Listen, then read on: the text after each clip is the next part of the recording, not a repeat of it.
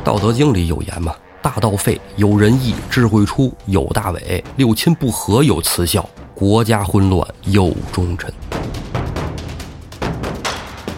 你们怎么当将军的？如果没有你们的纵容，属下能这么放肆？等于把刘光世的人也给治了，韩世忠也给训了，满朝文武老老实实的。张俊，你去解扬州之围。张俊不去，我说不行，我这这个兵都不太行，现在腿都纹身了，哎，不能泡水，你那边太潮，我去不了。对，张俊是花腿军啊啊，这围得解呀，谁去呀？有一个小将军倒是挺勇的，这人叫岳飞，你你你要不让他试试？这之后啊一步一步，赵鼎说啥，高宗听啥，说你赵鼎啊，就是唐肃宗的李勉呐、啊，这没有你啊，也就没有南宋了、啊，肱骨之臣呐、啊。这关胜啊，就没想举单廷圭性命，老沙跟我回梁山，啥也别说了啊，跟大哥走，大哥就告诉你“忠”字怎么写，什么叫义气， 我还可以教你念《春 秋》倒着念，哎你会吗？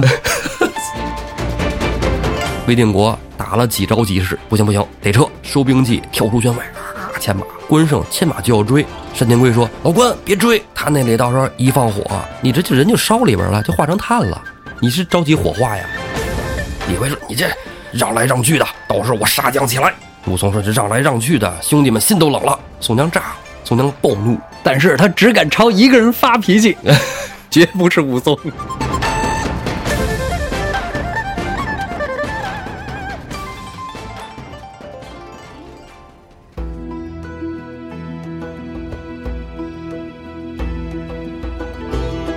胡说历史，笑谈有道。欢迎您收听由后端组为您带来的《胡说有道》。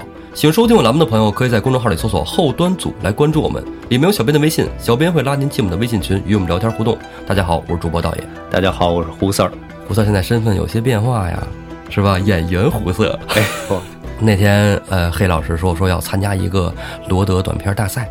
啊，嗯，然后呢，想剧本，一开始想软科幻，琢磨半天，然后后来突然呢，就觉得不行，然后推翻了，跟我说你帮我约胡四儿，最后是人黑老师直接给我发了微 信，我们都商量过了， 让你演这个，真是演对了，真不错。你这么说，我都不知道说什 么。对，别客气啊！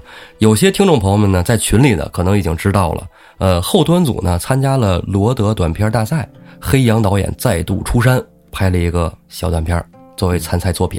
这个片子的主演呢，就是我们胡说有道的胡四。谢谢黑老师信任，谢谢道爷推荐，挺不错的啊！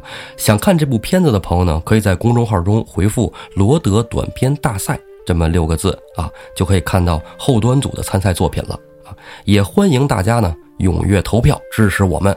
具体投票方法呢，也会在公众号中推文里有详细介绍。感谢大家。对，这个是罗德的算是比赛，哎、对吧？嗯，我们去年也参加了罗德的播客的比赛，哎，也拿到了挺好的一个名次啊，嗯、就是对粉丝这一块儿。支持也是一直都是感觉很感谢，感谢都感觉这感觉都一 年了是吧？更换一波感谢是啊，都是大家支持，要不然你说谁听咱俩在这儿更更更唠啊是吧？ 所以说咱们的节目是吧？这个呃，有人说跑题啊，有人说你们为什么不跑题？ 喜欢什么的都有，反正我们录的倒是挺欢乐的啊。哎、对，大家那个有喜欢的，有那个哪儿不喜欢的呢？都可以留言，我们哥俩都挺爱看，真的到咱俩这岁数，一切好的还有这个不认同的声音都能接受哈。对呀、啊，啊，好的我们再接再厉，不好的呢我们这是哎慢慢的改正。反正四十来岁人想改变咱们也很难，嗯、对， 所以这期该怎么聊怎么聊、哎、是吧？好，那个投票的事儿就拜托各位了，咱们继续《水浒传》。好的啊，咱们上回书说的呢，宋江是吧，差点棍了啊。嗯。让张顺请来了神医安道全，把他给救了。那好了，干嘛呀？好了，接着打仗。对，打大名府，哎，救卢员外和石秀兄弟，能把卢俊义，哎呀，连关胜之类的这种实力角色都啊招揽过来以后，是吧？对，这哎，我就觉得挺逗的。有的大家伙就觉得吧，说这个，哎呀，卢俊义、关胜还没来呢，这梁山实力还没达到实力巅峰。嗯，是吧？哎呀，总盼 嗯着达到巅峰的那一刻，但是但是真的有的说，这都来了，达到巅峰就没劲了，后头一招安一什么，是吧？这是咱争学把以后说的有劲点儿不就得 了吗？咱们可以跑题啊， 一言不合就跑啊。是啊不，过最近都没跑，嗯，哎因为最近这个主戏啊挺热闹，好听对，有意思。就是如果这会儿咱要是给讲断了，说我哎我横着我这这个战役啊大名府这个怎么怎么着，讲段别的，那影响您的这个听觉感受了对，啊。您脑子里都构出这个场景了，我啪一切换，那这就没意思了，嗯是吧？总之就是一个原则，书写的有意思的地方呢，我们就多讲讲书。哎，对，你看到这儿呢，我们觉得书这儿没意思， 我们就讲讲别的哎对，啊。你看到这儿呢，我们好还几得分钟了， 是吧？这这黑老师，我们就就这么完成黑老师留的任务。继续书归正文啊，这大名府打是要打啊。宋江大病初愈，吴军师说：“你别去了，我带人打。”一顿安排之后啊，发来八路大军啊，嗯城里又有内应， 风格跟以前打仗确实不太一样，哎，一个字儿戏。戏哎。好多这个听众朋友在评论区里哈、像老十一同学啊，嗯就说啊，呃，虽说这个吴用的这个呃人，反正是洗不白了啊、人设反正就这人样设了对，啊就这样了，哎，但是这个确实这个计谋啊、套略还可以啊，嗯城里边很快就打破，梁中书也跑了，卢俊义也救出来了。嗯，接着就是要抓奸夫淫妇，得快意恩仇啊，没错儿，是吧？嗯哎，这爽的地儿就在这儿呢。对，李固呢，带着这个贾师就跑了，跑到城外看一小船儿，正要坐这船跑，李固手刚伸到船里，啊，燕青一把抓住嗯，李固，还记得小义哥吗？把上集最后一句又说了一 遍，哎， 说到现在没说新内容的。这感觉有点水哈、哎，咱好好说啊。哎，其实前面也是好好说的呀。李固一看，完了，这要碰着谁都好说，他谁都不认识， 嗯，唯独碰见燕青就完犊子。燕青会五八超，李固不行啊。燕青把李固双手一刀背，啪捏住了，李固跑不了了。嗯，外面贾氏还没反应过来呢，浪里白条张顺从后边咵一夹，给这俩人就带回中军帐活捉。活捉。嗯咱接着说城里，上一集说城里让石谦在翠云楼放了一把大火，嗯，之后轰天雷、凌震跟入云龙公孙胜，哎，配合着这儿放炮对，啊，造势。对，哎，你说为什么让公孙胜配合着凌震放炮呢？呃，效果器的那个作用 吧，效果器，哎是吧？呲一个花，它变成十个。这块儿我跟你讲啊，凌震负责放炮啊，公孙胜负责祭风，哦，瞬间啊，城中大火就蔓延开来了。嗯蔡福是大名府人，嗯卢俊义是大名府人。嗯卢俊义现在是恨透了大名府了，但是蔡福不是。蔡福从家里收拾完了，金银细软，家里一应老小，一看这冲天大火，这是他生他长他的地方。对，蔡福心里就不落忍，牛向回头跟柴大官人说：“柴大官人，你看看这城中无辜百姓在此受难，是不是？”柴进顿时就明白了，嗯，没问题啊，我懂你讲的，就叫人去跟吴军师说，说这火差不多得了啊，老吴。吴用说：“确实是，你再烧下去之后，你把这个金库粮库也给烧了，咋整啊？是吧好？哎，白来这一趟啊！之前关胜一万五千兵马是吧？嗯，对饿着还没粮食呢。 这时候吴用啊，就赶紧派这安民榜，然后又让梁山军民呢救火。大火熄灭了以后，一整点，半个大名府化为灰烬，嗯，死伤者呀好几千。啊，你看就是已经这样了是吧？咱们目的全达到了，就差粮库了，赶紧去粮库，粮食搬出来，金银细软，哎，装上车。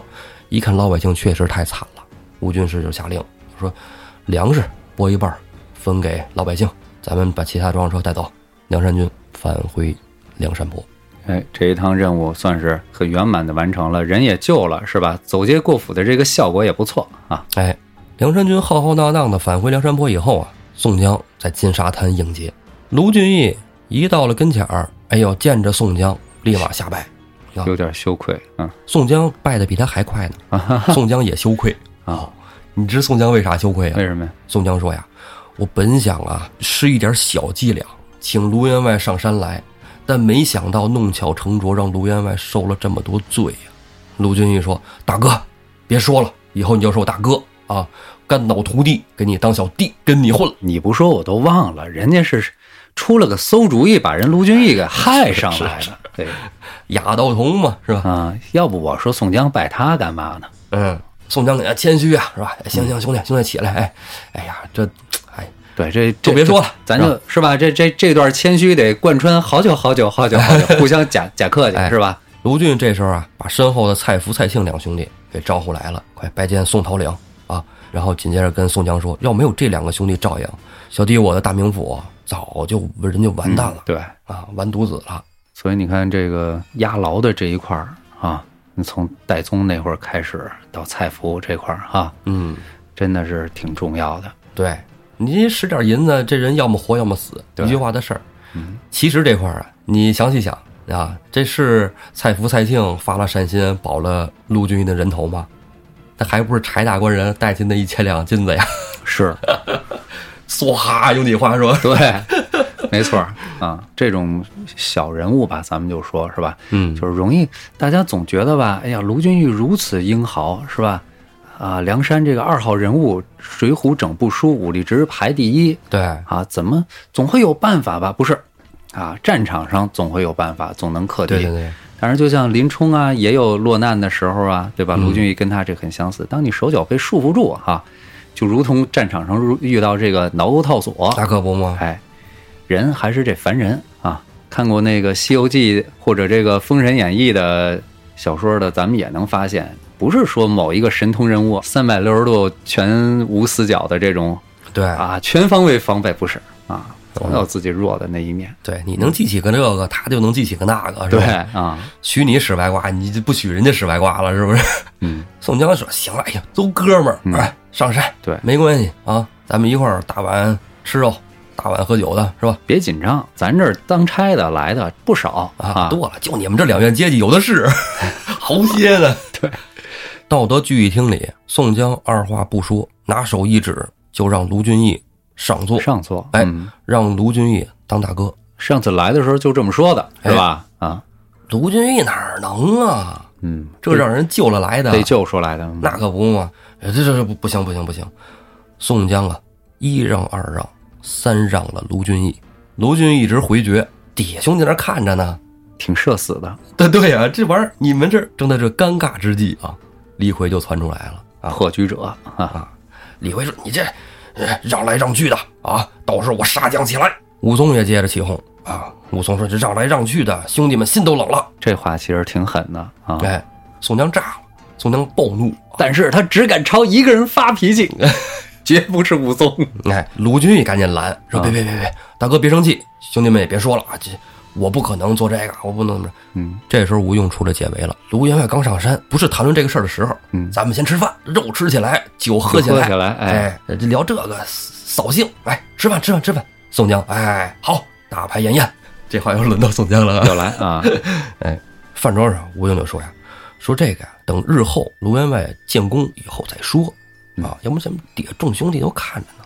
对，哎，宋宋江也寻思着，吴用说有有道理啊，也对，自己可能太唐突了啊。这个吴用没准心想的，你看让你演戏，你还当真 了，是不是？谁不知道你那心思？可不是吗？嗯，酒宴上啊，吃着喝着高着兴呢，宋江看了看卢员外，卢俊义心领神会。宋江说：“带上来。”奸夫淫妇在忠义堂打柱子，左边一个，右边一个，绑好了李固和贾氏。报仇的时候到了，兄弟们都安静了。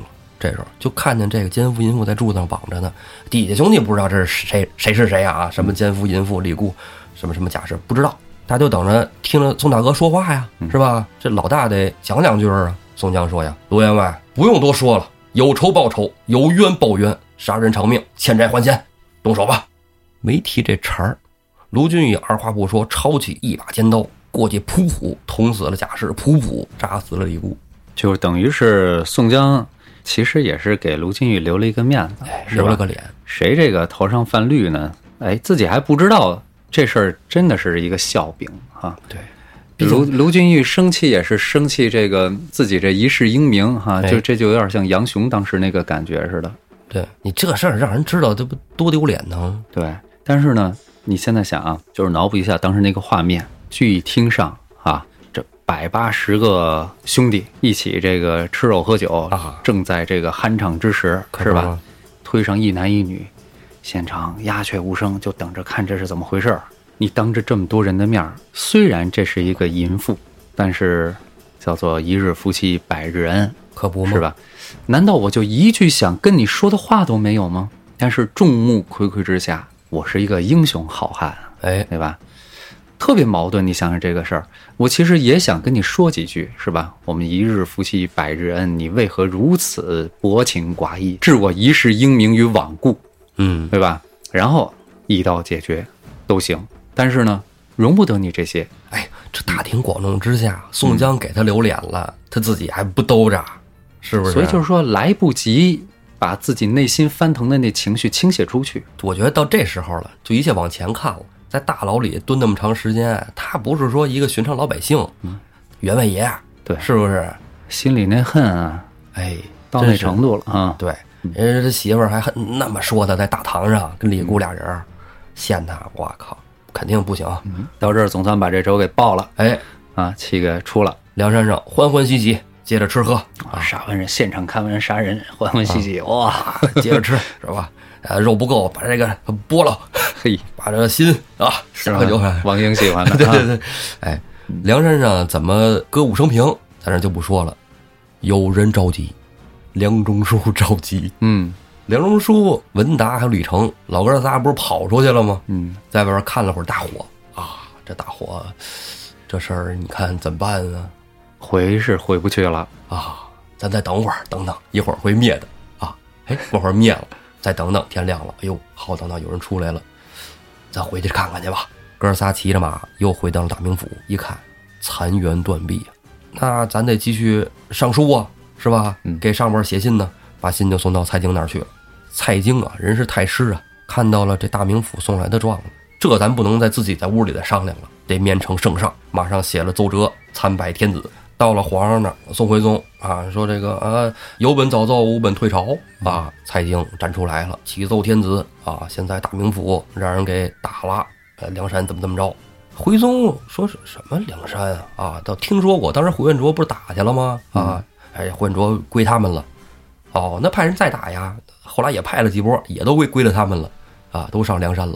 徽宗说：“那这怎么弄啊？你打油打不下来，他还老烧我们城，抢我们的粮，北京啊，那可是，嗯，嗯你这事儿闹的，你你们底下有主意的啊，说说。赶紧说，说完了主意好，我好回去画画去，”哎，对，这啊是踢会儿球，着急 呢，是吧？张德端等着我呢，是吧？ 啊，完了，带着王希孟什么的，哎，底下站出一员文官，谏议大夫赵鼎。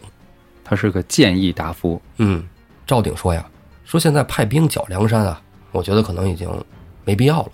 嗯为什么呢？咱派的人不都已经去那儿了吗？是吧？他们以前都是在咱们这儿当军官的。我觉得啊，咱们现在这个时代呢，比较流行招安，咱把他们给招安回来，让他们去戍边。确实，道爷说这个没错儿，因为咱之前说过，宋朝虽然这个经济挺发达，但是这种小的民间起义，竟然是整个咱们古代这个民间起义最频繁的、是密度最高的一个朝代，这嗯，很那什么。所以在当时在北宋的时候，那个招安啊特别频繁对。啊，所以说，赵鼎提出这个建议还是呃不挺突兀。哎，符合潮流啊。嗯对，蔡京不干，勃然大怒：“操，那他妈是我姑爷的城，是不是？你说招安就招安，不行！”就跟天子说：“说这个赵鼎啊，其言可畏啊，此罪当诛啊！皇上给他赐死啊，这人不能留着。”这一句话就直接就赐死了。那宋朝没有说是这个杀文官的道理，对，哎嗯文官都是最多就是流放啊，还不还不能叫流放，贬谪到那个边关哎，啊。徽宗皇帝啊，就说说，哎呀，赵鼎，你看看，你这惹得太师生气了，是不嗯是？吴宣不得入朝，下僚去吧。那意思就是不叫你，你别来。这赵鼎啊就被贬了官了。一开始我看这个《水浒书》的时候，没有太细看，我也没注意这赵鼎是怎么回事儿哎，啊。当在后来啊看了很多这个历史啊，因为后来长大了才喜欢历史嘛，小时候就喜欢看小说，武打嗯乒乓乒乓的。后来到看到历史的时候，赵鼎这个人物深入我心呐、在别的地方看见了，了解到了，再翻回头来看《水浒传》的时候，看到赵鼎这名字，我靠，亲呢他跟蔡京啊，真是有解不开的仇疙瘩。啊，还有刚才胡四儿你说那个，就是北宋的一些针砭时弊的问题，嗯赵鼎都一一指出了。那么咱要说的这个赵鼎啊，并不是《水浒》书中的这个赵鼎。嗯《水浒》书中这个这个时候呢，赵鼎啊已经是进士了嗯啊，已经中了进士了，但是呢，他官职官位哎啊没有到能到朝堂上能讲话那个地步哦啊。中了进士以后啊，他虽然说没在这个朝里上班儿当官儿，但是呢，他肯定是要面圣的，考进士嘛，那最后这得殿试嘛。对，天子门生是吧？哎，得是这个皇帝亲自出题。对，啊这个徽宗皇帝啊，跟赵鼎对策。这时候呢，赵鼎提出了一个什么呢？就是说他提出的观点就是指责哲宗朝啊，宰相张敦误国。张敦不就是整那个苏东坡嘛？整那个元佑党人张敦都在其中起了这个很大的作用，而对且在哲宗朝的时候，这个可以说嗯在朝廷里头，呃，影响非常大。对啊，整了一帮跟他这个政见不合的人，赵鼎是非常讨厌这个王安石变法的。就是咱们现在来说，对王安石变法主要抱一个那个积极的态度去看它，是吧？嗯，经济上的改革呀，说王安石是非常了不起的政治家，但是那个古人看王安石变法，包括对张敦的看法，主要是从哪儿来说对他一个一个不好的看法，嗯就是从王安石变法开始引发了党争。哦，党争，你看这个“党”字，咱们现在写的是这个简体的这个汉字，是吧？啊咱们老说“党”字头，“党”字不是，它是“上”字头，上边一个高尚的“上”，底下繁体是一个“黑”。哦，外表高尚，其实是当然啊，这个是古人对“党”这个字的看法。嗯他们那个“党”专门就指结党，结党营私那个那个那个，呃，赢不赢私不说，他结党、哦，啊。皇帝最怕的就是大臣结党啊对，啊！那党争的话，对内耗，就像你就现在某些国家似的，两个党、几个党跟那儿，这嗯国家内耗非常那什么，它就不像咱们这种，是吧？对，啊，这块儿，我觉得就是说，咱们看一些历史题材电视剧啊，都会发现考中进士的人，大部分说可能走不到朝堂上，但应该也会在这个首都里边上班，在各个机要部门任一些关键岗位嗯，啊。因为你看，他每年科举就那么几个人嘛，对对吧？能考上进士的有几个呢？全国考过来屈指可数嘛，也没那么多啊。对，但是这个赵鼎中了进士，却当了一个县城。那这个光是很小，对，我觉得就是因为他在朝堂上说了这个新党的这个问题。当时徽宗朝执政宰相是蔡京啊，对，所以就是说这个那很明显了，是吧？哎这就是很明显了，穿小鞋了这就是。对，所以说《水浒》里这个赵鼎啊是有这么个人，但是他没做这么大官儿啊、但是这个人呢，实际做的官儿比《水浒传》书里这个还大海大，还大啊，一人之下吧，那、可以这么说，一人之下。徽宗不是后来不干了吗？是吧？把那位置给他儿子内善是吧？嗯啊，内善是吧？啊，学一名词儿啊，内善，嗯，有点像阉割的意思啊扇贝 啊，内部扇贝内部扇贝啊， 内部善禅内位善，啊。对，徽宗呢把皇位给了他儿子钦宗嗯啊。钦宗的时候呢，当时的宰相吴敏嗯，就说赵鼎此人有才，能用，堪当大用就像我说那个，本来钦宗也要清算了这北宋六贼啊，蔡京为首的是哎吧？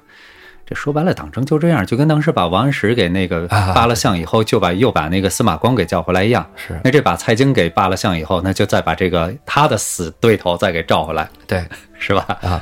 但是你不能拔太高，为什么？嗯他人一县城，你说一下给拔成宰相过分了啊。嗯嗯，所以呢，当时就让了这个赵鼎啊做了开封府实曹哦，啊，反正先回到首都来，对吧？到首都来，先啊。当京官儿哈，对，但这时候呢，他赶的时候不好啊，他想施展才能，但是边关大患啊，金国来袭了。是金国来袭之后，你说北宋你想发展经济，你打仗就什么都别聊，对，对吧？什么都完犊子，你就别想了。赵鼎呢，满腹才学也无处可用，就在金兵打过来的时候啊，朝堂里开始讨论啊，说咱们怎么割地，怎么赔款。啊，都不说是战是和了，哎上来就是和那个时候人家都打过来了，啊打过来了，就说我们给你割点儿，你别打了啊啊，对，可不嘛，徽宗都已经禅位了嘛，是吧？哎，对，哥给你点儿，你们想要什么地是吧？我给你地，金子银子我给你，你别打了。知道这帮那个北鲁都是奔着钱来的，对，啊，奔打实仗惠来的，对我们不想打，大家都会讨论嘛，是吧？朝堂上也会讨论，公开场合也会说，私下也也会说。赵鼎提出的主张是什么呢？就是说你这个有什么好商量的呀？祖宗之地啊，这不可以给别人啊！这商量什么？没得聊。他那意思就得打呗，哎，啊，就典型的主战派。主战哎，但是你这这他当时你说一个开封府世曹是吧，也没什么说话的权利，嗯，被宋灭亡了。金国扶持了一个伪政权，让张邦昌当了个皇帝，对啊，你这国号楚，对是吧？哎，张邦昌呢，这朝堂上因为因为还想用这些老人，但是啊，大部分人就是有很多就是有骨气的人啊，不干了，辞职了，嗯，我这官儿是给赵官家当的。哎，张文昌当时也不敢说，就是这个面北朝南而坐哎啊，，不干，对，哎都是朝东。哈哈，这个赵鼎呢，也是其中一个辞职的，回家了。然后张邦昌肯定还得求着呀，是吧？嗯你找一些 HR 来，你们去给我把这帮人来请回来，是吧？高薪挖他，双薪 double 给你十六薪啊嗯，这这怎么都成。对，因为正常情况下，宋朝这个官儿跟别的朝代的官儿啊，有一点不同，他不许你辞官。哎，对对，宋朝他那个对文官的待遇特别好，就一条儿，你干就得干到不说老死吧，嗯，但是机会也差不多。哎，差不多差不多，反正不老死就是哈、哎，所以免在死啊在宋朝辞官文官，这几乎是不可能的。但是战争时期可能就、嗯可能比较特殊吧。没说吗？都不是不给你找官家干，你我又不是对你点上来的。哎对，嗯，张邦昌当了皇帝，但是底下无人可用，他嗯这皇帝还皇什么帝呀？ 皇谁去呀？是吧？对，没有行政官对，张邦昌没办法，就请出了这个孟太后垂帘。啊啊。孟太后，孟太后一出来垂帘了，那垂帘听政啊，她说了算啊。张邦昌呢，只不过底下就是传个话儿的了。这时候很多大臣就都回来了，这时候也包括赵鼎也回来了。但是赵鼎回来呀、这时候已经能位列朝堂了。到了朝堂，上表的第一件事儿啊，就是请康王赵构还朝。赵构就是后来的那个呃宋高宗宋高宗啊。对，，当时赵构啊，在金国人打过来的时候，因为这个张邦昌已经被扶植为这个伪政权的时候啊，徽钦二帝已经这个被向北掳走了。徽钦二帝被掳走之前，是让这个金人提出的这个要求，就是你们得派一个王爷。嗯和一个你们的宰相到我们这儿来当人质，哎，谁都不敢去，嗯，谁都不敢去呢。这个赵构啊，嗯，咱们虽然后来觉得那个 宋高宗赵构是个软蛋，但其实他年少的时候孔武有力，哎，对，完了这个他去了，能文能武，哎，能文能武，能射箭，露了一手。人家金国人说你假假假王爷吧，宋朝王爷还还能有这样的？是不是生于深宫之中，长于妇人之手？给他送回来了，给他送回来了。嗯张邦昌呢是跟赵构一块儿去的，嗯，哭哭啼啼，哭哭啼啼，哎，这才对嘛， 对不对？你们宋人就应该是这个样子嘛，所所以所以立的就是张邦昌。哦，哎赵构呢，后来就是说这个，就像刚才你说的，是天下兵马大元帅，嗯是，吧？到处这个招兵勤王，他也不是说现招兵啊，他就是以这个身份招这个驻守在边关的，尤其是西北的这些宋朝的最能打的部队。嗯，主力部队吧，哎，其实就是原来童贯带的那些部队，啊，像什么佘家军呀，这这些部队，崇家军，哎，崇 家军 啊，包括包括其实杨杨家将都是在那边儿。 对哎，他来做这个角色，这个时候呢，就把他召回到朝堂，显然就是要用兵。哎，回来以后呢，当时也是这个，就是说张邦昌自己本身也不想当这个皇帝，对，所以他就是这个这个就那意思，就是说我还给你老赵家天下是吧？哎反正也正没人正听的正好正好就你赵构一个这个亲王了是吧？你是可以当这个皇帝的嗯，啊，所以这个赵构后来就当了这个南宋的第一个皇帝好像当时在商丘登基是吧？啊。那所以后来老说他这个皇帝名不正言不顺，为什么后来这个岳飞老说迎回徽钦二帝，赵嗯构最不乐意，他从张邦昌手里接的这个皇位。哎，这算什么事儿啊？对，哎，没有合法性。还真是。嗯，所以啊，他当上了皇上是当上了皇上，但是底下这些士兵啊，不知心道该怎么着心心哎还哎哎是散的，我到底该不该听他的？对老百姓也寻思着，我是应该就开垦种地了，还是应该接着逃啊？对，我不怎么听，着啊我不听他的吧？那怎么着？北边那俩给我下达 命令，不可能，对吧？是啊我听他的吧？他是从伪政权里头接过来的这个政权，你哎这，可不吗？嗯天下不安。嗯宋高宗呢，就觉得是自己时政的问题，他就下了一诏，请求当朝的这些官员们啊，嗯有些比他岁数还要大嘛，嗯啊，这些这个以前都是是跟我哥、跟我爸他们一起商量正事的，你们有经验，你们给我讲讲我的问题出在哪儿。这时候赵鼎啊，就写了这么几条啊，其中有一个就是说刚才咱们说那王安石的问题嗯嗯啊，立马废除新法，再然后呢，就是把蔡京的朋党全部清除。哎呦我天，这个这个赵鼎，你这么说的话，给人一种他是原佑党人的感觉呀。他被称作小元佑，小原佑，蔡京，因为蔡京他也是那个 那个能起来，也是因为当时借着这个变法的风儿起来的。对，而且赵构本人是最讨厌王安石的，赵构咬牙切齿啊的说：“这个宋朝的混乱就从王安石起。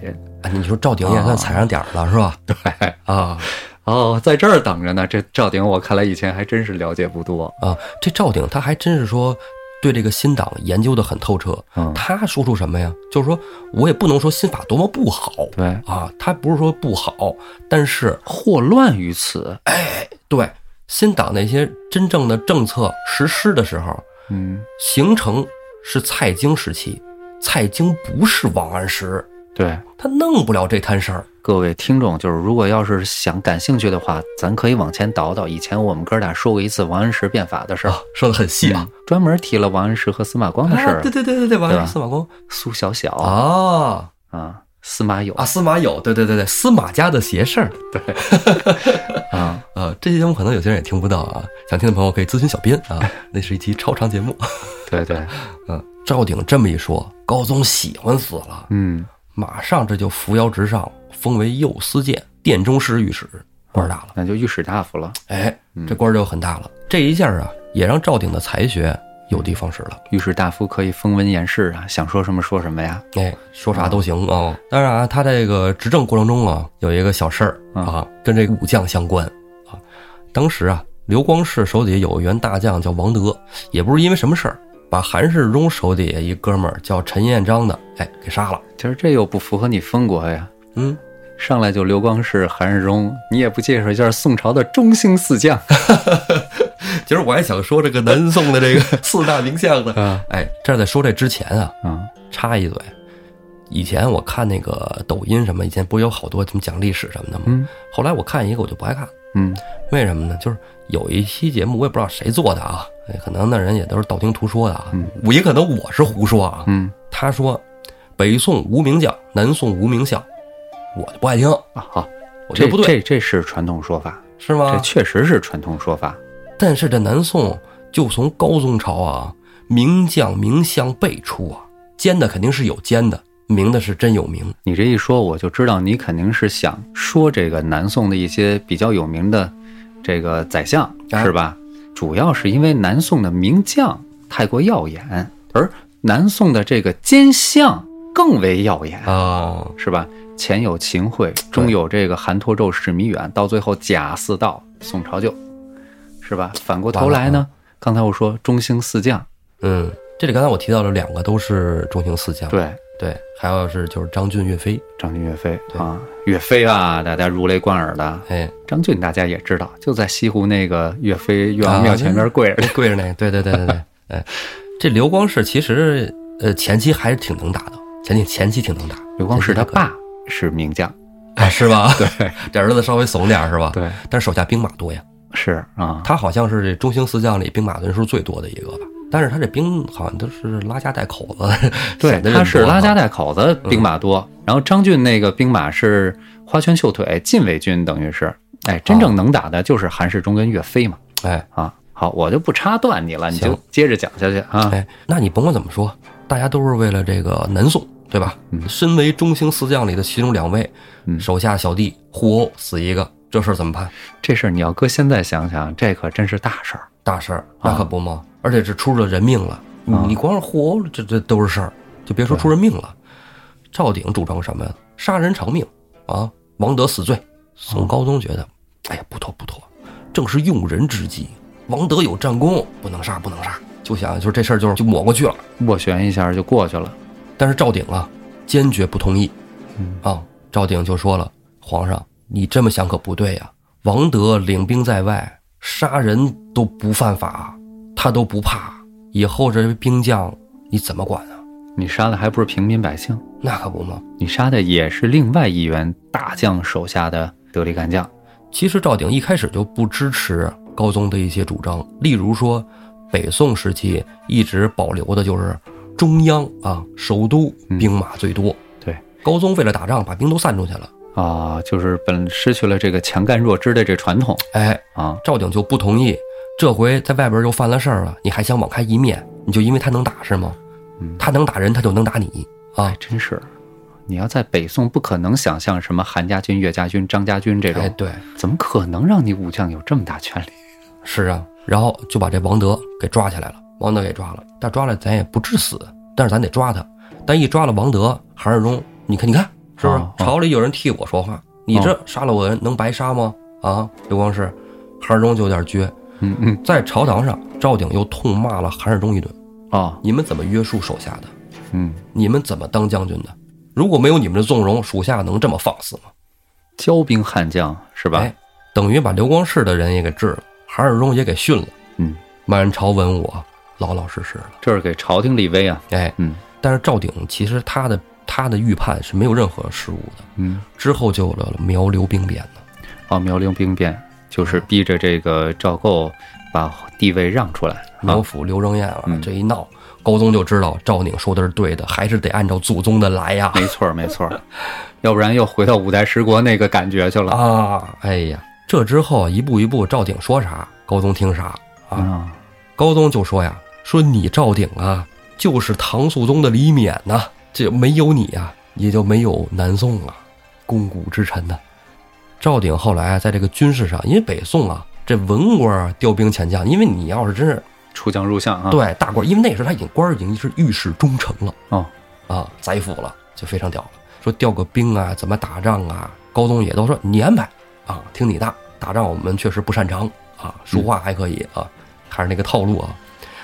赵鼎啊，在遇到了扬州之围的时候，说咱们南宋有将，对不对？张俊，你去解扬州之围。张俊不去，张俊拒绝了，说不行，我这个我这这个兵都不太行，现在腿都纹身了啊，不能泡水，你那边太潮，我去不了。对，张俊是花腿军 啊啊，为了漂亮，他的部队都纹着身啊。啊，这围得解呀，谁去呀？人说，要不然有一个小将军倒是挺勇的，这人叫岳飞，你你你要不让他试 试？赵鼎说行，那就让岳飞去。岳飞二话没说，带兵呜呜杀过去了，事儿解决了，平了。赵鼎一看，我这家伙可以呀、这岳飞这人，以后我得有机会得见见，这人可以。那个时候金国打过来就非常混乱嘛，后来又楚州也被人围了啊，金兵也围困楚州，离楚州近的是刘光世，派刘光世去吧， 可刘光世也不去，啊，这都挺豪横啊，这不个听调遣，哎朝朝堂上的安排可以拒绝，啊，挺狠的，说刘光世不去，让张俊去，张俊也不去，但当时岳飞啊平乱去了。啊，啊，岳飞平的这个乱啊，跟《水浒》有那么一点点关系，将来咱再说，留小扣啊。行，结果楚州就陷落了，因为楚州丢了，赵鼎觉得我没脸当这官儿了，就请辞，啊，说我不干了。皇上说，哎呀，你别不干了呀，是吧？你不干谁能干啊？你你不干没人能干，我看就你比较直率，是吧？文的也行，武的也成，怎么打仗我都听你安排，这你走了谁管呢？说反正呃，皇上我我干不了了，我没脸干了。啊嗯，我从我手底下把地给丢了。这个是宋朝官儿的一个典型的特征。宋朝官儿，因为像刚才咱俩说到了，他不杀文官。比如说我这个行政的过程中有这个施政的地方，如果有人弹劾我，我应该有廉耻之心，啊我就必须得请辞。所以你看，宋朝的官儿他老换，哎，楚州丢了，为什么能让赵鼎这么自责呢？嗯说他位极人臣一点都不为过嗯啊。后来高宗给他提了一个挺大的官儿，这提这官儿还特有意思呢。我在这插一嘴啊，当时的宰执啊，有一个叫吕夷浩的人啊，跟赵鼎呢政见不合嗯啊，觉得赵鼎就是说这人太带刺儿了啊，什么事儿都怼得特别的尖锐，强势一点都不圆滑啊，骂骂咧咧啊，就想盘他。哦，啊，赵鼎是那让盘的人吗？吕一浩人家在朝里年头久啊，岁数大呀，大白胡子捋着就跟宋高宗说去了，有我没他啊，皇上您看着办，要不然就留我老吕，要不然就留着姓赵的，其实就是想把这个赵鼎给挤得下去。嗯，高宗一看，你都这么说了，您告老还乡吧，是吧，啊吕老先生，您您慢走。倚老卖老没卖成是 吧？对，被人家借坡下驴给撵走了。哎，赵鼎就成了左仆射，啊，左仆射那就是正正儿八经的宰相了哎，嗯参知枢密院事，啊，其实官儿挺大的。对呀、书面管军呀、左仆射又是那个文官呀，你这就军政一把了。哎，你看说这个一人之下不为过，对，是吧？哎，嗯所以说楚州丢了，他发现最大的症结呀，在这个军事调不动，嗯，外地到底怎么了，他要去看看。哦，他跟皇上说，也不是说我辞职不干了，是吧？嗯就是说，你看换，一个地方，哎，对对对对对，你让我出去嗯，我看看怎么回事儿。他出去之后呢，也借这个机会啊，寻寻访了这个全国各地大圈儿啊，好些地儿去了，见了两个人，一个就是李恒，一个就是岳飞。这个岳飞不用说了，嗯，李恒也不用说了。有如果有遗忘的，我提个醒儿啊，就是咱们讲这个呼延灼那个桥段的时候，啊，他手下有一员副将叫天目将彭起嗯，啊，彭起的原型也是南宋的。这彭起跟李恒啊，还有牛皋啊，嗯，几个人领兵啊，收复了这个很多失地，什么汝州啊、唐州啊、蔡州啊什么的。倒也都讲过，对，以前咱讲过啊，咱说过，这这儿就说不重叙啊。对，后来啊，这跟金兵不一直打仗吗？这赵鼎啊转了一圈，心里有点底了。这李恒见了赵鼎是吧？见着大官了。李恒以前他就是招讨使小官，襄阳招讨使。当时襄阳不是一直在打仗吗？嗯今天被金国夺了，明天抢回来，对，明天抢回来，哎，就来回来去拉锯战啊。李恒就说呀，说咱打襄阳，襄阳现在我们已经夺过来了，现在我要去收复开封。志向不小，赵鼎说：“你这过了，过 来， 你这过了啊，你这没戏啊，打不了。”正说着呢，没过几天，襄阳又被人夺了。这时候，另外一个宰执啊，叫朱胜非的，就说说这个襄阳啊是国都上游，对，好殿下襄阳向洛阳嘛，对，说这个呃一刻都不能丢啊啊，丢了咱就必须得夺回来。宋高宗就说说那这襄阳谁去打呀？是吧？此战只可胜不可败呀。呃，岳飞这人能用吗？哦，就提到岳飞了，这时候赵鼎就站出来了，拍桌子，直接就此人可用啊！没有人比岳飞更通晓上游厉害。你看看，这时候岳飞这个名字在高宗心里就种下了，这人能行。这个襄阳非常重要，就像之前你说那个岳飞解了扬州之围一样，嗯，襄阳它在洛阳的上游，而扬州呢，它是这个隋唐大运河的极为重要的一哎个枢纽，对对对，水运的要冲，也就是粮道的要冲，嗯，它是要保京城的粮食供给。还真是嗯，兵马未动，粮草先行嘛。对啊，吃不饱肚子，那底下有兵，他也可以造反呢，对，更麻烦。嗯，岳飞啊，人这甭说了，肯定争气呀。嗯你让我打，那我肯定给你打一漂亮仗。人家金国呀，不是老往南打，金国打打人就撤了，人家回北边儿是吧？人大本营在北边儿，人家就是来抢劫来的。哎，然后实不行打一城，让伪齐派兵驻扎一下是吧？不是培植了那个刘裕吗？嗯对啊，建立了伪齐政权。对啊， 看这个张邦昌把这个国家交还给了老赵家，哎，于是就又立了一个汉奸。对，在北边的哈，对，哎，北在边，山东就是北齐嘛，嗯，北伪齐啊，伪齐对，这伪齐跟南宋打其实打不动啊。一打就输。刘裕一看这样不成，为了集结兵力啊，再请这个金军来这个做我的后援，嗯，集中全部火力跟南宋决一死战。赵鼎这时候就跟皇上说了：“咱御驾亲征，一举把他们给干掉就完了。”皇上说这：“这我可听说了啊，你别闹，人我可听说了，啊搜山捡海，心里说有赵高心里有阴影啊。人后边有金军，嗯你这玩意儿我上去。”赵鼎说了：“刘裕能调来的金军，啥也不是，没事儿，他失去您的。”我说：“这真行吗？那决战啊，决战啊，就干啊！嗯何人为帅？岳飞啊，是吧？岳鹏举，你看又推荐岳飞。哎，他这个桥段特别像当年那个真宗在那个寇准的逼令着 哈过去签打的那个澶州之，嗯，后来签澶云之盟的那之个盟啊，，对，他这个山东地界里头的民心还是向着这个赵管家嗯，是吧？这个金国人也是后来觉得你这个我弄你这一伪齐政权，我还得救你，我本来是想让你帮我们挡一道，你这天天给我招事儿，哎，岳飞打的是真不错嗯，啊！伪齐咣咣的，人家往上一直推。紧接着赵鼎啊，就上书皇帝啊，写了一个《其次岳飞亲笔》，就希望啊，朝廷全力支持岳飞北伐。岳飞有这实力，你有这实力，啊好钢不使到这儿上吗？就打。岳飞打的还挺不错，当然这打仗呢，他不是一朝一夕的，对吧？打一阵子，这赵鼎呢，接着出访，这回出访去哪儿啊？川陕，因为川陕可以说是在南宋时期非常重要的军事要冲啊。这川陕的守边大将那也都是名人，对，到了川陕见的第一个人就是吴杰，哦，吴阶呀，吴阶啊，哎能打，嗯能打。然后，但是他觉得吴杰可能不听他的啊，他跟皇上就问啊，说我到那儿，吴杰能不能听我的？皇上说你你就让他听你的，你就说我说的好使啊。赵景到那儿一看，吴杰手段没毛病，嗯这人仗打的没得挑啊。踏实回来了，再回来就发现朝堂上不太对劲了，为什么呢？秦桧也成为了宰辅。秦桧这会儿等于从这个北边回来了，哎，这岳飞打的仗还打得挺漂亮，一直往北推，金国那边就开始要议和。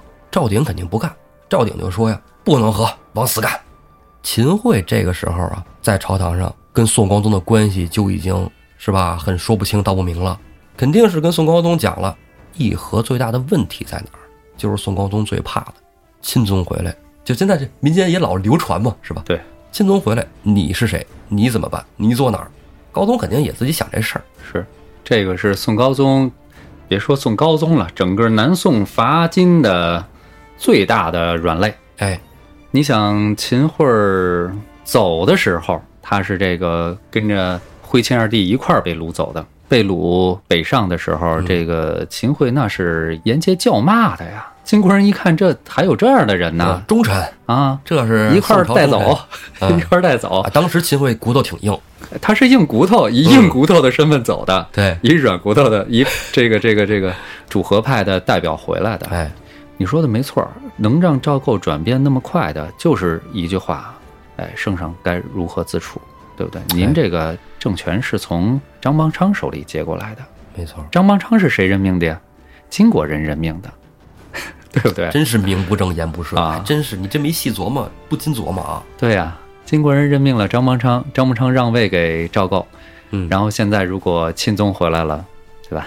对，啊，所以宋高宗啊，开始对这个主战派啊，就开始有点儿猜忌了，心里就揣着小算盘，十二道金牌召回了岳飞岳大帅嗯啊。岳飞这种人物，将来咱肯定要细讲。其实咱不讲这十样二十二道金牌召回岳飞这啊大事家儿，都知道啊，都知道都知道。岳飞死了没两年，这赵鼎啊也是主战派呀、嗯你说，你除了你将在外打，这朝里得有大官支持的这对个，没错儿，将军在外边打仗，嗯哎，赵鼎就被秦桧啊在高宗那儿参了好几本，就给他慢慢的给贬了，沿着这个潮州啊、泉州啊一路贬到了海南。嗯，到了海南以后啊，他在那儿住着，其实倒也没什么嗯啊。你苏轼住着不好好的吗？吃是吧？啊，啊，天天吃生蚝哈、对，赵鼎啊，心里有气有火，而且火在哪儿啊？他每天在窗户门口都能看见秦桧的走狗爪牙，嗯，在那儿天天看着他。哎，看着他今儿哟，这不是赵大人吗？啊赵大人今儿心情不错呀，还没死呢。啊天天就这样，冷言讥讽，哎，啊，给你添堵，赵鼎就觉得完了，南宋完了。最后啊，他自己啊拿了一块大石碑，咔咔咔给自己刻了一段墓志铭，刻下了“身骑鸡尾归天上，气作山河壮本朝”。刻完了这两句话，绝食三天而死。南宋一代名相啊，就这么不明不白的死在海南了。但是现在去海南岛啊，在这个海口有一个武功祠，里边就供奉着这个赵鼎。赵鼎死后啊，这个秦桧的主和派把南宋折腾成什么样，大家就是也都知道啊。嗯如果不清楚呢，以后我们再详细说啊。但是到了宋孝宗时期呢，孝宗是一主战哦对，啊，孝宗孝宗是等他爹死了以后， 哎，还没死的时候就开始主战，哎，但是他主战手里没将了，嗯对也不灵了啊。宋孝宗就其实特别可惜啊，就当时哎呀，赵大人那会儿在的时候啊，多好啊啥的啊，嗯，追封赵鼎为封国公，谥号忠简。包括后来南宋很多人也都这个给他，哎，写过一些东西啊。你包括像陆游啊，是说过不可为为人也。还有后来的这个抗金名将辛弃疾啊，他就说这个左国元勋忠简一人。其实赵鼎这个人，包括什么岳飞啊这些，就是主战派啊，一直跟金国对抗的，影响了很多人。都拿他当主心骨啊，对，所以啊，你看赵鼎这故事啊，讲出来让人觉得可歌可泣啊。《道德经》里有言嘛：“大道废，有仁义；智慧出，有大伟；六亲不和，有慈孝；国家混乱，有忠臣。”虽然说的都是中国话，但是基本听不懂。你你你看，咱就是闲聊了啊。六亲不和，才有慈孝啊，啊！大家都好了，你比不出来，对，都好，要么都坏，对哎，有好有坏就比出来了。哎，这国家一乱，啊中间分明啊。对了，像南宋这个时期，尤其是南南宋初期，还有南宋末年，是吧？嗯你那个盛世，你看不出来谁好谁坏，是你皇上都很明白。 咱们接着回到这个北宋末年，皇上不太明白啊嗯啊，朝堂上也都挺混乱的，忠臣奸臣不言自喻啊。蔡京把赵鼎干掉了，这个赵鼎是《水浒》里的赵鼎啊，嗯干掉了以后啊，蔡京说说这个，呃，我觉得这个灵州有两员大将可灭梁山军啊。说灵州，灵州谁呀、太师准备举荐何人？蔡京说呀，灵州我听说有一员玩火的名将叫魏定国，有一个玩水的大爷叫单廷圭，这俩人可以，让他俩人去干梁山泊。这魏定国呀，人称神火将，说他这个手底下呀有五百火兵，善用火攻。另外一位呢，单廷圭，人称圣水将啊，说他会的这个呀叫水浸兵法。这个里边啊，我觉得《水浒传》上写这个，后来我琢磨半天，后来再看这个其他的书对上了，他少写一字儿啊，叫绝水浸兵。哦，就是挖水冲人城呗。哎，他是应该不是水军，他这是工兵铲土，把水给这个绝了啊！等这个敌人从这河上一过，给冲跑了啊！玩这个的，朝堂上说行，只要能灭了梁山，使谁都行，好使就成啊！朝廷上怎么发文书调凉州兵马攻打梁山，在此不提。咱们说梁山上，宋江、吴用这儿吃吃喝喝挺高兴，吴用就跟宋江说：“说大哥，你吃的还行吗？高兴吗？”宋江说：“还成啊，这病好了，现在天天的肠胃也不错，吃挺嗨。”那咱是不是该防备一下了？你用你的脑子想想，你打了那么大一胜仗，占那么大一便宜是吧？对呀、你差不多得了是吧？宋江说：“那有什么消息吗？”不用说，我已经派喽啰扫听去了，派了很多探视小喽啰，马上消息就送回来了。今儿估计就有一批能到了，咱们听听信儿吧。等探视小喽啰回来以后啊，就跟军师吴用和宋江大哥啊说了灵州派兵攻打梁山这么一事儿。宋江、吴用说：“那纠集兄弟们，咱们一起商量商量对策吧，是吧？怎么打啊、等众兄弟一来，就说说有人现在打梁山啊，咱哥儿几个是不是下山跟人家干啊？说谁打梁山呢、还敢打我们？在梁山现在是不是都是什么人物啊？那朝廷能打的都在这儿呢，是吧？你们还想怎么打呀？也是，都派都派单廷圭跟那个魏定国了。啊，是啊，你这说谁来？灵州的魏定国跟单廷圭，这时候打道关胜说说，哎呦大哥，这俩这俩我哥们儿，原来我跟山西时候他们俩老找我吃饭喝酒去，我们聊的还行，有面儿。说大哥你不用派兵，我下山就给他们说说降了，一块儿上山就完了，都不用打。他们要是不上山，我在灵州就灭了他们，交给我吧，甭管了。宋江说：“哎，行，兄弟，你去，给你五千兵马，下山给我收了。哎，你不是还俩哥们儿吗？宣赞、郝思文，带上一块儿去，也有个照应。吴用在那儿就，但是大哥都说了，也不好意思说什么。嗯，哎，郝思文、宣赞、大刀关胜，哎，三人领着五千兵马，乌乌泱泱下了梁山坡，奔了灵州而去。关胜前脚刚走，吴用就把宋江叫过来了，说：“大哥啊，妥吗？你就不怕关胜这一去不回吗这是刚上来山还没立过功的哈，？”是啊，你把这原班人马给放回去了。哎，对呀、宋江说：“哎，大哥用人啊，就是疑人不用，用人不疑，不用多心。不行不行，大哥，我觉得还是不妥。这样，呃，让林教头啊，杨志士带着这个孙立、黄信，也带着五千人在后边儿，哎，甭管别的，哎，万一有事儿呢，也是有个照应。”啊，宋江说：“那那行吧，你这人真是多心。”这时候啊，下边窜上一人来，李逵，大哥，我去，啊你你你你你让他们那么带那么多人去了，人吃马喂的，浪浪费山上粮食，我一人去了两把板斧，什么魏定国、单廷圭，一人一斧子，脑袋给你扛回来。宋江说：“去去去去，一边去，这这打仗的事儿啊，那边人是带兵马打仗，咱这边也是派兵派将啊，没你事儿，你回去滚回去睡觉去。大哥，你就让我去吧，你不让我去，山上憋着，呃大名府没砍痛快，你这让我让我去，滚滚滚，去，不去就不去。这个淘气鬼哎，又私自下山了。好多人都明白，对吧？ 第二天，小喽啰来报说，黑爷爷夜里拿两把斧子走了。宋江有说说，估计是我骂他两句骂狠了，投别的山去了吧？算了，我走吧。吴用说：“大哥，你这真是，你都放心关胜带兵走，你不放心李逵走啊？李逵哪儿也去不了，到了还得回来。你放心，这人忠心没问题。咱们这儿说李逵，下山没走多远儿，天快亮了，早其实该吃早饭了，饿。李逵呢，看边上有一饭馆儿，就钻进去了啊，说那个，呃，弄点饭吃。人小二说行，呃，您吃什么呀？吃肉，来点酒，酒肉点上来。李逵呼噜呼噜一顿吃，吃完抄起斧子就要走，小二就给他拦住了。”霸王餐呢？您这啊，哥们儿，您吃饭得问价儿啊，对不对？该结账结账，该扫码扫码。李逵说没带钱，没带手机，怎么着吧？这小时候，那你可走不了，当家的。这时候从后面走出一员大汉，呃，怎么回事儿啊？吃饭不给钱呢，是吧？有这规矩吗？我告诉你，这是梁山的买卖。李逵啊，来了精神了，梁山的买卖，梁山的买卖，你不知道我是谁？我吃饭还用给你钱？你没见过我吗？那大汉说：“我告诉你，行不更名，坐不改姓，梁山坡韩波龙。”李逵说：“我还听说过你是谁呀、要钱没有？你看这把斧子行不行？”韩波龙一看这大斧子，一顿饭钱肯定是值了。嗯，伸手就要接这个斧子。李逵那是给斧子吗？那是要给他一斧子。李逵抄起车轮板斧，一斧下去，正中韩伯龙哽嗓咽喉。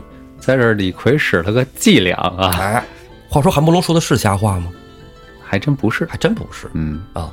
韩伯龙是投梁山，他投到了哪儿呢？他也到了那个汉地忽略朱贵的酒店嗯，啊。朱贵跟他说呀：“说上梁山没问题，兄弟，你看你这块儿这壮劲儿可以啊对，但是我们宋江大哥现在闹病呢，长胃疮了，山上忙不开。忙不开。其他说话管事儿的呢，打仗去了。哎，也这样，那个我在这个边上村子里有一个小买卖，你在那儿帮我盯两天摊儿。”韩伯龙就来的这个酒店。要不刚才说，其实要是真是这个正面开打的话啊，李逵不一定能占着人便宜，还真不好说，是吧？哎，来，你看看，先拿人家那个板斧吸引人家注意力，对结果冷不丁给人一斧子，这李逵对，其实哎，其实你看这哥们儿这名字韩伯龙，哎，应该也是一员悍将，对，这感觉可以啊。嗯，反正甭管怎么着，棍儿了啊，反正这《水浒》取名字非常上心，你像这个名儿、嗯是吧，还是对挺正面。对，你看，你看什么阮小二、阮小五， 那甭管怎么说，李逵这顿吃饱了，哎，也觉得身上自己没钱不好行走，不能走到哪儿杀人杀到哪儿吧？看这个边上这个韩伯龙兜里掏点儿嘿，啊，搁什么柜台里、什么这个收款机都给扯出来，把钱给卷了，一把火把这个烧了，就颠了。对得起诸位吗？他又不知道 是不是？没来得及给人说的机会。是，一斧子就给人砍了。李逵沿着大道就走，蹭蹭蹭蹭蹭蹭蹭，走了有那么半天儿，就看这大道上前面有一人影儿，李逵就蹭蹭蹭走，这大个儿就挡着李逵，哎哎，左边儿右边儿，哎，李 逵这说还还随着雨做起来，还随着这个话头做起来篮球的防守动作。这个就是那个状态呀、好，是吧？拦着李逵干嘛去？走哪儿？李逵说你他妈有病啊！还真是，这哥们儿二话不说就抓李逵，李逵能让他抓吗？往后一撤，一个冲天炮逮过去，这大汉一手接过来，从胯下一举，给李逵举过头顶，摔了一个大跟头。李逵躺地上，我去，这我还去有人能摔我呢？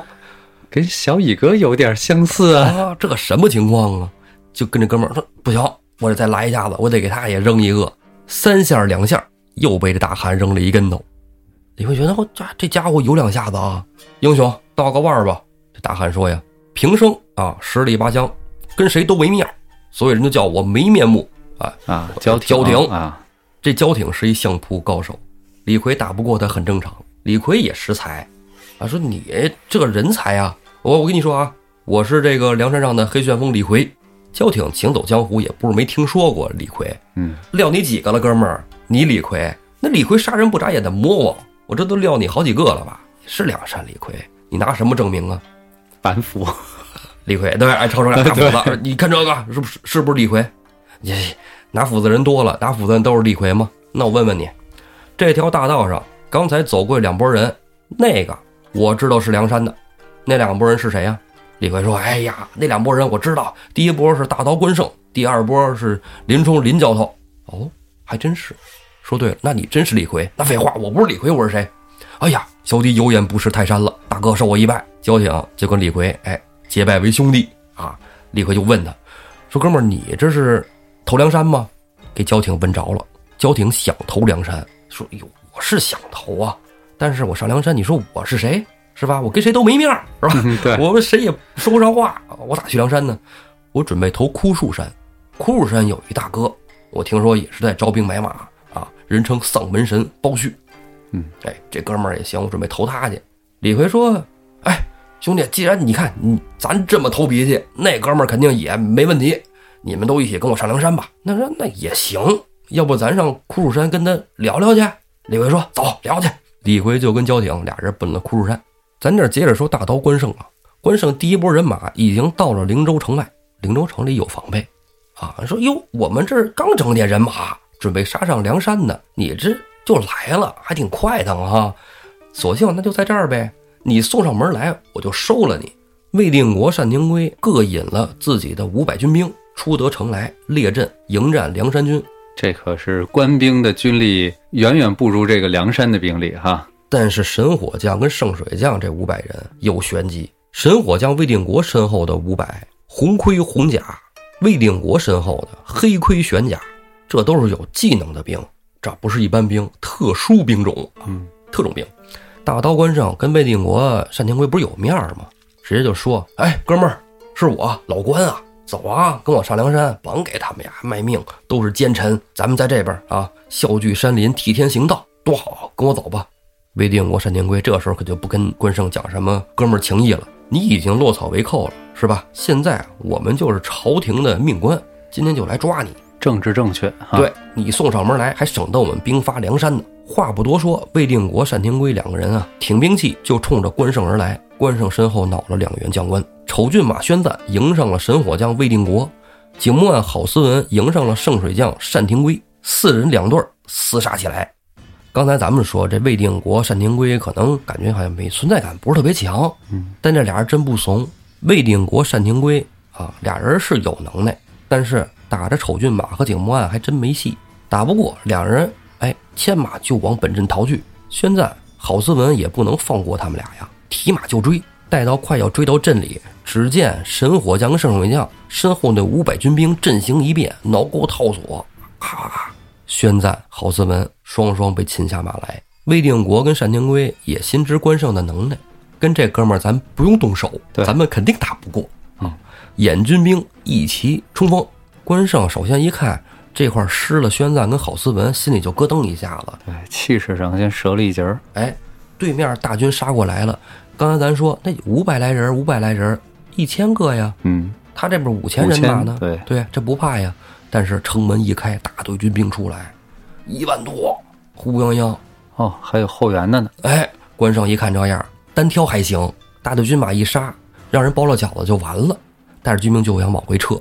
魏定国、单廷圭带着兵将正在追杀关胜的时候，只见关胜迎面来了五千军马，为首四员将官，首当其冲的杀出两人，一个林冲，一个杨志，对上了魏定国跟单廷圭。这单魏二将一招手就知道这这没法打这仗啊！在城楼上的张太守一看，哎呦，对方已有援军，差不多得了，见好就收。我们这不已经装了俩了吗？鸣金收兵就回城了，打木笼装囚车，把这两人给我送到开封去啊！到时候就等着这个升官啦，嗯，好事儿。底下官兵啊，押着囚车就奔着开封府来，城里接着守着。你说，就好巧不巧的，这囚车奔开封府，路过一个地儿——枯树山，这指定就要出事儿啊！对，这囚车队伍到了枯树山下，一望锣响，窜出三员好汉。第一个从树上蹦下来的，手拿两挺板斧，不用多说，黑旋风李逵。第二个又窜出一个大汉，手无兵刃，但是两膀一较力就扯碎了一个囚车，没面目交挺。囚车被劫了，这些军兵就想逃。这时候背后又杀出一人，带着山上众喽啰，正是枯树山的大 boss 丧门神包旭，给这军兵杀散以后，救下了宣赞和郝思文。等于这时候李逵已经说服了鲍旭啊，哎，已经是坐一伙了嘛。李逵、焦挺、鲍旭，哎，三个人救了玄赞跟郝思文。一问，咱们怎么回事儿？你们这怎么这这样了是吧？哥俩出去挺威武啊，这怎么阶下囚了？哎，俩人一说，啊，李逵说行，那个老鲍啊，老焦啊，认识一下啊，这是我们梁山上的俩哥们儿啊。一介绍，五个兄弟定下计策，这枯树山咱也不待了，杀奔灵州城。没面目交挺跟这个鲍旭这俩人倒挺好，上来就先立了功了。别的不说，把哎哎救了两员兄弟啊，哎，然后被救的这二位呢，郝三文跟宣赞呢也没折面儿，是吧？对马上哥几个又 又把面子找回来了。哎，他们怎么到灵州啊？这有一段路程，灵州城外可有仇的呀！啊，想立军功没立成的，大刀关胜，到最后还是让林教头跟杨志士给救了。对，你这还事儿闹的折了两个副将啊，啊！林冲说呀：“哎，老关，没事儿，胜负兵家常事啊，不要太在意。你没判反，我们就是满意的。 对，就挺好，这就是额外收获啊。 等到第二天啊，接着开兵见仗，大刀关胜还是心里没过那股劲儿。我他妈拿你俩当哥们儿，你俩跟我玩这一套，是不是？大刀关胜当先出马，圣水将单廷圭不想跟关胜打，但是不打也得打呀，是吧？这张太守也看着呢，我这打不过，咱也得招呼，硬头皮就冲上来了。万一猛一猛，我扎你一个透明的窟窿，这个军功我就算是立下了。关胜跟单廷圭打了有二十回合，关胜不敌，脱刀便走。说到脱刀便走，听过三国的人便知道后边影儿要倒霉了。 对，哎，这一拖呀，就拖到了荒野无人之处。单廷圭就追呀，你这个难得见关胜落跑一回，这不得追呀？难道状态不佳哎，是吧？趁你病要你命。哎，侥幸心理，当时他可能就是没多想啊。当时肯定没看三国，两马眼看着追得近了，单廷圭挺枪照着关胜后心一刺，这刺这枪还没到呢，关胜抡起大刀片子，朝着单廷圭哽嗓咽喉就砍了过来。临到近前儿了，关胜把刀一拧，留了他一命。哎，刀背一下子就劈到了单廷圭肩膀之上，给单廷圭从马上揪了下来。单廷圭到地上躺了的时候就想明白了，这也是正确的。哦对，这是正常的。哎，这个就很对了啊，这个剧本应该是这么演啊。这关胜啊就没想取单廷圭性命，下马戳枪。哎，老单，你看我就跟你说，你这来起来起来起来，跟我回梁山，啥也别说了，就你们这城里那个都不是什么好官儿啊。跟你说，跟大哥走没错儿啊，大哥从小就教给你们啊，啥叫忠义啊，从小 太随意了啊。教你什么叫忠义啊，跟大哥走，大哥就告诉你忠字儿怎么写，什么叫义气啊。单廷圭说行行行，我还可以教教你念《春秋》，倒着念，你会吗？哎倒着练可还行。这关胜跟单廷圭俩人，哎，牵着马就不用再回到阵前了，就回到了梁山大寨里。回到寨里之后，林冲就看着，哟，这不是敌方的这个将官吗？呃，这老关可以啊，有两下子。嗯，关胜说，哎，这都是哥们儿，这不叫事儿啊， 不是哥们儿。说那你怎么就一块儿回来？刚才我看你不是还拿枪扎他吗？那哥们儿，哎，你不是拿枪扎我们老关吗？忠义服人，想学读《春秋》就来了。哎，关胜说没有，我们俩闹着玩呢，嗯没事儿，我们就是到这没人地儿。他问我怎么怎么回事儿，我说我在梁山不错。哥们儿说，哎，早有想投梁山之心。林冲说呀，哎呦，是吗？早有这种心呢，哎，那太好了，我们这欢迎欢迎，没关系，咱们以前都是军队里的啊。对，你看这关胜还确实挺义气哈、哎，又给兄弟留面子嗯啊！你这样的话，你不是降将啊，对你是主动投过来的呀。你哎嗯回山上是不是就好看一些，地位就能高一些，是吧？是，哎，真是，嗯，啊，然后另外呢，确实，你想啊，刚才抖那一个一刀，要不就脑袋真掉砍下来了啊！哈真还看是念情义啊，是不愧是为关圣人之后。哎，单廷圭说呀，说那哥哥们稍后啊，我还得到阵前一走。说你这还是阵前干嘛去？单廷圭说，给你们个惊喜。到了大阵上，拿枪在天上一一摇，过来，呼啦五百人，只见那五百啊，玄兵玄甲，哗哗哗就这，怎么了，大哥？我归这边了。哎，好嘞，哗哗哗，都在梁山军阵前 工具人， 啊，裂开阵势啊。这城上张太守跟魏建国一一看，你你们这哥们儿什么意思啊？ 魏建国说，可能是早上起来吃没吃好啊， 吃顶了，要不吃错药了，怎么投那边了？这是那那那这玩意儿的，明天就你了啊，指着你了啊！魏定国，你可给我守好城啊，守不好城，我到时候砍你脑袋。魏定国说：“行行，没问题。”关胜那边挺开心，一下收了五百零一个人啊，嗯挺高兴啊，埋锅造饭啊，吃庆祝啊。等到第二天天明啊，关胜再次出马啊，提着青龙偃月刀，骑着赤兔马，到了这个阵前。老魏，该你了啊，就剩你了，下来打。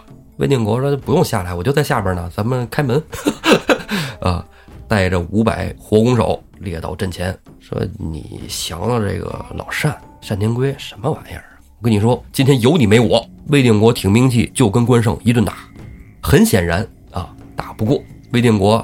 打了几招即是，真的，我这是要不然我脑袋就真的得搬家了啊！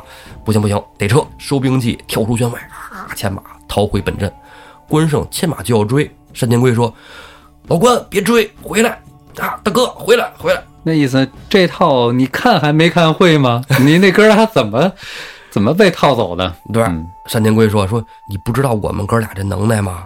是不是？他就会干这个。哎，他那里到时候一放火，你这怎么办啊？你这就人就烧里边了，就化成炭了。你是着急火化呀，大哥，快回来！他关胜也说也对。魏定国一看关胜不追，这事儿闹的，先回城吧。但要回城，想回城还没回的时候，身后啊就发生了变故。梁山军也看出来了，我神火将好威风啊！身后一团大火，你看看，城都着了。哎，李逵他们，哎，李逵、焦挺、包胥宣赞郝思文杀到，攻破了北门，在城中放起一把大火啊！灵州城火光冲天啊！不是魏定国的神火，这是梁山上的这个贼火。对魏定国一看这样，哇，完犊子是吧？带着五百火攻手啊，就逃到了相邻的这个陵县去了。哎，在那儿驻扎。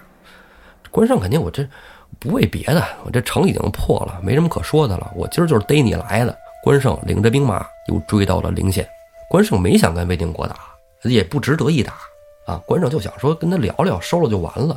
单廷圭说：“大哥，你还不知道老魏吗？咱哥仨以前老一块玩儿，老魏这人好面儿，我去给他说说，他就没准就过来了，给一面儿就完了，给台阶儿下。说那行吧，那你去吧。哎，趁着晚上夜半子时，单廷圭溜进了陵县，见到了魏定国，就说老魏，人那边梁山都仗义，我我真的我看了啊，你说今天我在这梁山你都见着谁了？当时的咱大哥关胜，是不是在一块玩儿？人是不是军官？是不是吃皇粮的？还看见那个林教头了，八十万禁军林教头，豹子头啊，杨志使、殿前司的，是不是？嗯，登州兵马提辖孙立，青州黄信。你说，今儿我在梁梁山军里见到的所有的将官啊，都跟咱一样。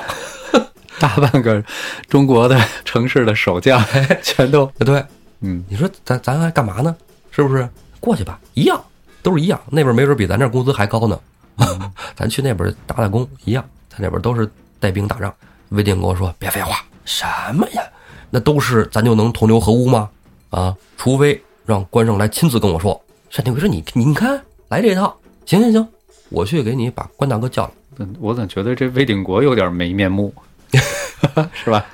单廷圭啊，回到大阵里，就跟大刀关胜、袁本本说了，说魏定国也不是说不降，他就想让大哥你去，但是去不去你自己拿主意啊，我有点吃不准，毕竟这是现在咱们是两方阵营嘛，是吧？他们官军，咱们梁山，是 不是？啊，很入乡随俗啊。他转变的倒挺快， 关胜说：“没关系，单刀赴会这种事情，我们家人干多了，很正常啊。一人一马一柄刀，溜溜达达就来到了灵州县，在军营里见到了魏定国。老魏还怎么着啊？你不就想让我来吗？我也来了，面儿也见了，走吧。”魏定国说：“大哥，等你多时，我东西都收拾好了，咱走。” 哎，林冲一看，你看人家老关就是有面子。啊，不赖，回梁山吧。人李逵那边儿城里的金银细软也收拾完了，走。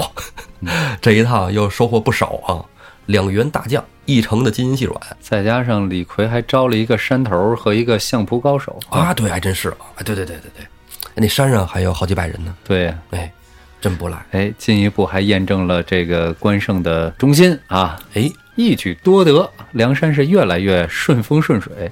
哎，这一大票人呢就返回梁山，浩浩荡荡。途中呢遇见了神行太保戴宗，戴宗说：“哎，你们看见李逵了吗？”他说：“看见了，李逵后边呢。”啊，他们不是步军吗？在后边啊。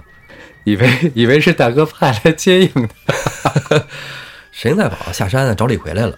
哎，不光他下山来了，据戴宗说呀，说这个李逵走了以后啊，宋江挺担心的，让石谦儿、李云、什么月和王定六一块儿下山都来找他嗯，啊，因为李逵说实话确实宋江心头肉啊。反正这回怎么说是找着李逵了，还立了个大功，收了一山人马，在背后还把这个林如生给破了，不错。好消息很快就送到了梁山上，宋江、吴用也下到金沙滩迎接这一票兄弟。他在金沙滩上呢，接着了这一票军兵，就让这些人上山。